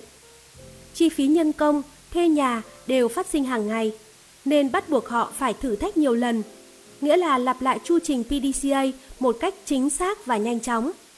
Họ cũng không có thời gian để khăng khăng rằng điều tôi nói, giả thuyết là luôn đúng. Và cho dù có đổ tại cho người khác cũng không giải quyết được gì. Số tiền vốn mỗi ngày giảm đi buộc họ phải thực hiện giả thuyết mình đề ra, nghiêm túc tiếp nhận kết quả thu được, suy nghĩ lại một cách khiêm tốn và điều chỉnh cách làm, cách nghĩ. Đó chính là lặp lại chu trình PDCA tiếp theo. Nếu chỉ thực hiện PDCA một lần sẽ lãng phí cả thời gian và tiền bạc, cho nên phải vận dụng tối đa trí tuệ và sức lực để có được nguyên tắc thành công trong cự ly ngắn nhất. Việc lựa chọn hình thái kinh doanh cũng như kịch bản ít khó khăn để nhanh chóng đi vào quỹ đạo cũng là điều vô cùng quan trọng. Tuy nhiên, chúng ta nên nỗ lực lặp lại chu trình PDCA, còn kết quả phía sau sẽ tùy vào may mắn và trực giác. Nếu tìm ra được nguyên tắc thành công trước khi cạn kiệt vốn liếng, doanh nghiệp chắc chắn sẽ có được bước đột phá đáng chúc mừng. Chìa khóa cho sự phát triển bền vững là lặp lại chu trình PDCA trong tổ chức lớn khi bước vào giai đoạn cạnh tranh cao độ. Vừa mới đi qua buổi bình minh khởi nghiệp, bước vào giai đoạn tăng trưởng, quy mô doanh nghiệp vẫn chưa quá lớn, có thể chia sẻ những kinh nghiệm có được nhờ vào việc lặp lại chu trình PDCA trong giai đoạn sơ khai. Nhưng sau đó, khi kinh doanh bắt đầu thành công, doanh nghiệp trở nên lớn mạnh, những người sáng lập trở thành người quản lý cấp cao và vì tăng trưởng nhanh chóng nên số lượng người quản lý ít kinh nghiệm được đào tạo nhanh cũng tăng theo. Tại những chuỗi cửa hàng bán lẻ tăng trưởng nhanh chóng, nhiều người trẻ mới tốt nghiệp đi làm được một năm đã trở thành cửa hàng trưởng. Thị trường có sức mạnh tạm thời. Ở giai đoạn theo sau giai đoạn tăng trưởng, cho dù mức độ tăng doanh thu là giống nhau thì bên trong đó vẫn có sự biến đổi. Nhiều khi vì quá bận rộn với tốc độ tăng trưởng nhanh chóng, doanh nghiệp thường sao nhãng bước check trong PDCA. Chu trình PDCA mà thiếu bước này sẽ làm giảm độ chính xác của bước plan trong chu trình PDCA tiếp theo. Đồng thời, suy giảm độ chính xác trong plan liên quan đến thị trường dẫn tới làm chậm sự phát triển của doanh nghiệp. Trong thực tế, nhiều doanh nghiệp sau giai đoạn tăng trưởng có những chính sách thiếu đi sự tinh tế và chi tiết.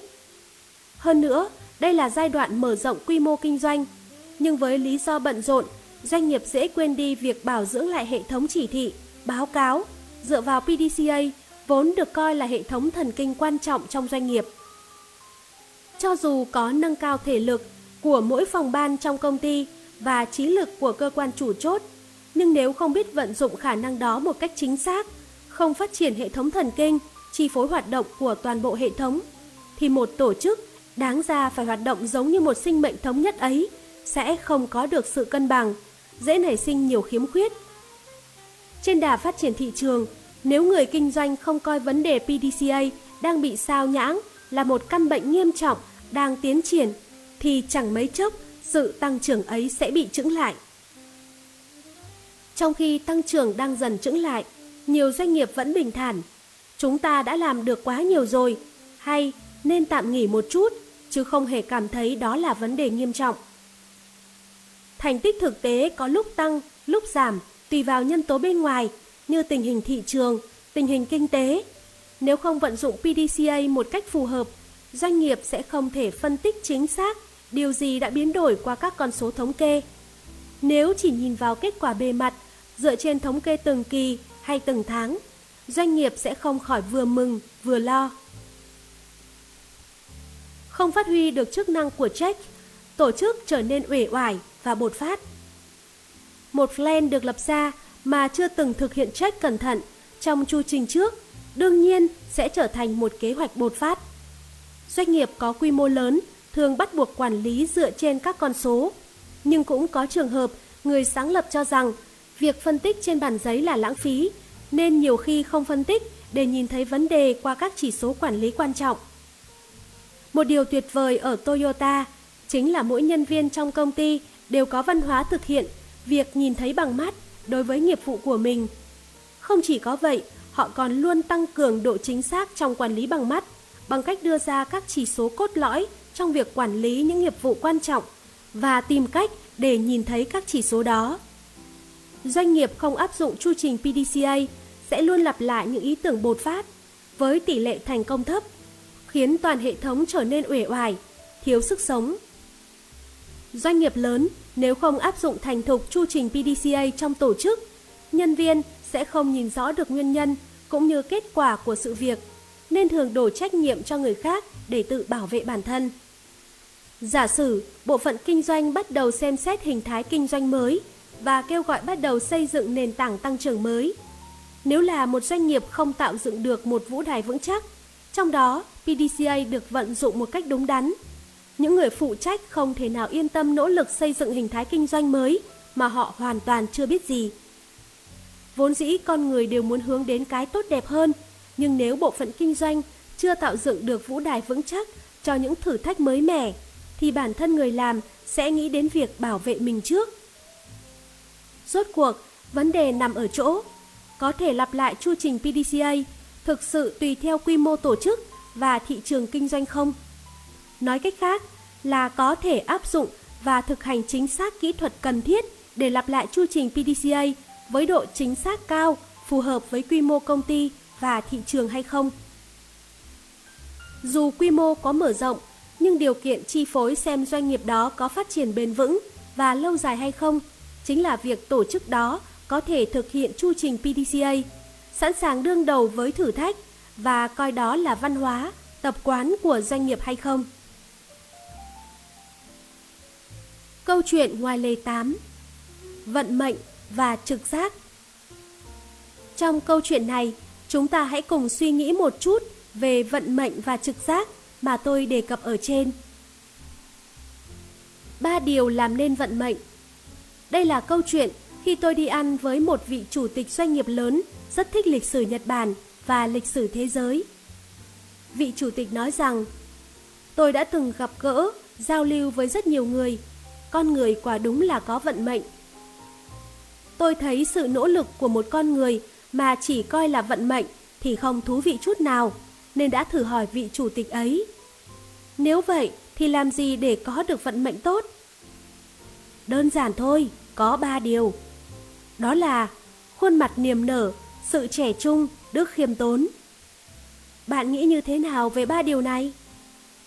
Nghe xong, tôi suy nghĩ một chút rồi hỏi lại. Đó chẳng phải là ba điều để người khác yêu quý mình sao? Đúng thế nhỉ? Vị chủ tịch trả lời. Vậy vận mệnh là do con người mang lại? Tôi hỏi lại. Đúng thế đấy. Vị chủ tịch trả lời. Rốt cuộc, mạng lưới quan hệ mà con người sống với những thông tin và lời khuyên chính xác dựa trên mối quan hệ giữa người với người, mối quan hệ tin tưởng lẫn nhau chính là yếu tố tạo nên vận mệnh tốt cho con người. Trước đây, từng có quan điểm cho rằng mức độ thành công của con người thực ra không liên quan đến IQ mà có liên quan nhiều đến EQ, chỉ số trí tuệ cảm xúc hay chỉ số cảm xúc, khác với chỉ số thông minh IQ. Năng lực giúp con người có thể gặp gỡ được những người tốt cũng chính là một nhân tố quan trọng để có vận mệnh tốt hơn. Trực giác được nuôi dưỡng bằng cảm tính cộng kinh nghiệm, cộng đức khiêm tốn. Vẫn có những người dù bản thân vô cùng cố gắng nhưng nhận thức công việc lại kém. Họ cũng có cách nghĩ riêng, nhưng thành tích thực tế và sự đánh giá của những người xung quanh lại không được tích cực. Bản thân họ có sự tự tin, nhưng người khác vẫn thấy có gì đó chưa hài lòng.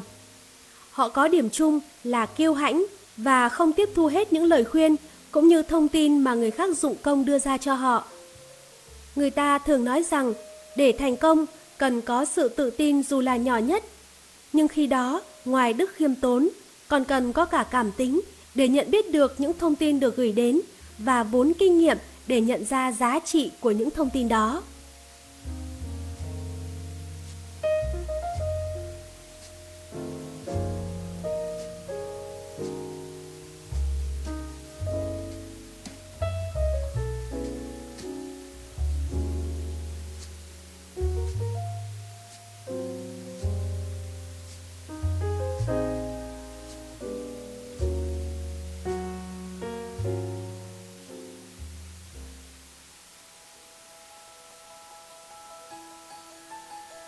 Bạn thân mến, về cơ bản, doanh nghiệp cần phải lặp lại chu trình PDCA trong tổ chức để phân công công việc trong công ty hợp lý và ngày càng nâng cao cấp độ hơn nữa. Thực tế, những doanh nghiệp ưu tú đang tăng trưởng và phát triển dài hạn là những doanh nghiệp luôn vận dụng trí tuệ để tạo cho doanh nghiệp trạng thái mà doanh thu và lợi nhuận tăng lên, nghĩa là trạng thái khiến doanh thu tự tăng và mang lại lợi nhuận, chứ không phải hàng ngày phải bỏ mồ hôi công sức tạo ra doanh thu. Không quá lời khi nói rằng chỉ với việc phát huy được hết chức năng của chu trình PDCA đúng mục đích hay không sẽ khiến cá nhân, tổ chức, đất nước và nhân loại phát triển hưng thịnh hay suy thoái và diệt vong. Thái Hà mong rằng chúng ta không chỉ đơn thuần là đưa vào và chủ trương áp dụng các kỹ thuật của PDCA, mà mỗi cá nhân, doanh nghiệp và cả các cơ quan hành chính cần phải hiểu được ý nghĩa thực sự của PDCA để có thể vận dụng nhuần nhuyễn, có mục đích trong tổ chức. Cuối cùng, xin chào và hẹn gặp lại các bạn trong số tiếp theo của Reading Books với chủ đề Ngủ ít vẫn khỏe, 5 tiếng là đủ, sao phải là 8. Chúc các bạn luôn thành công, hạnh phúc, bình an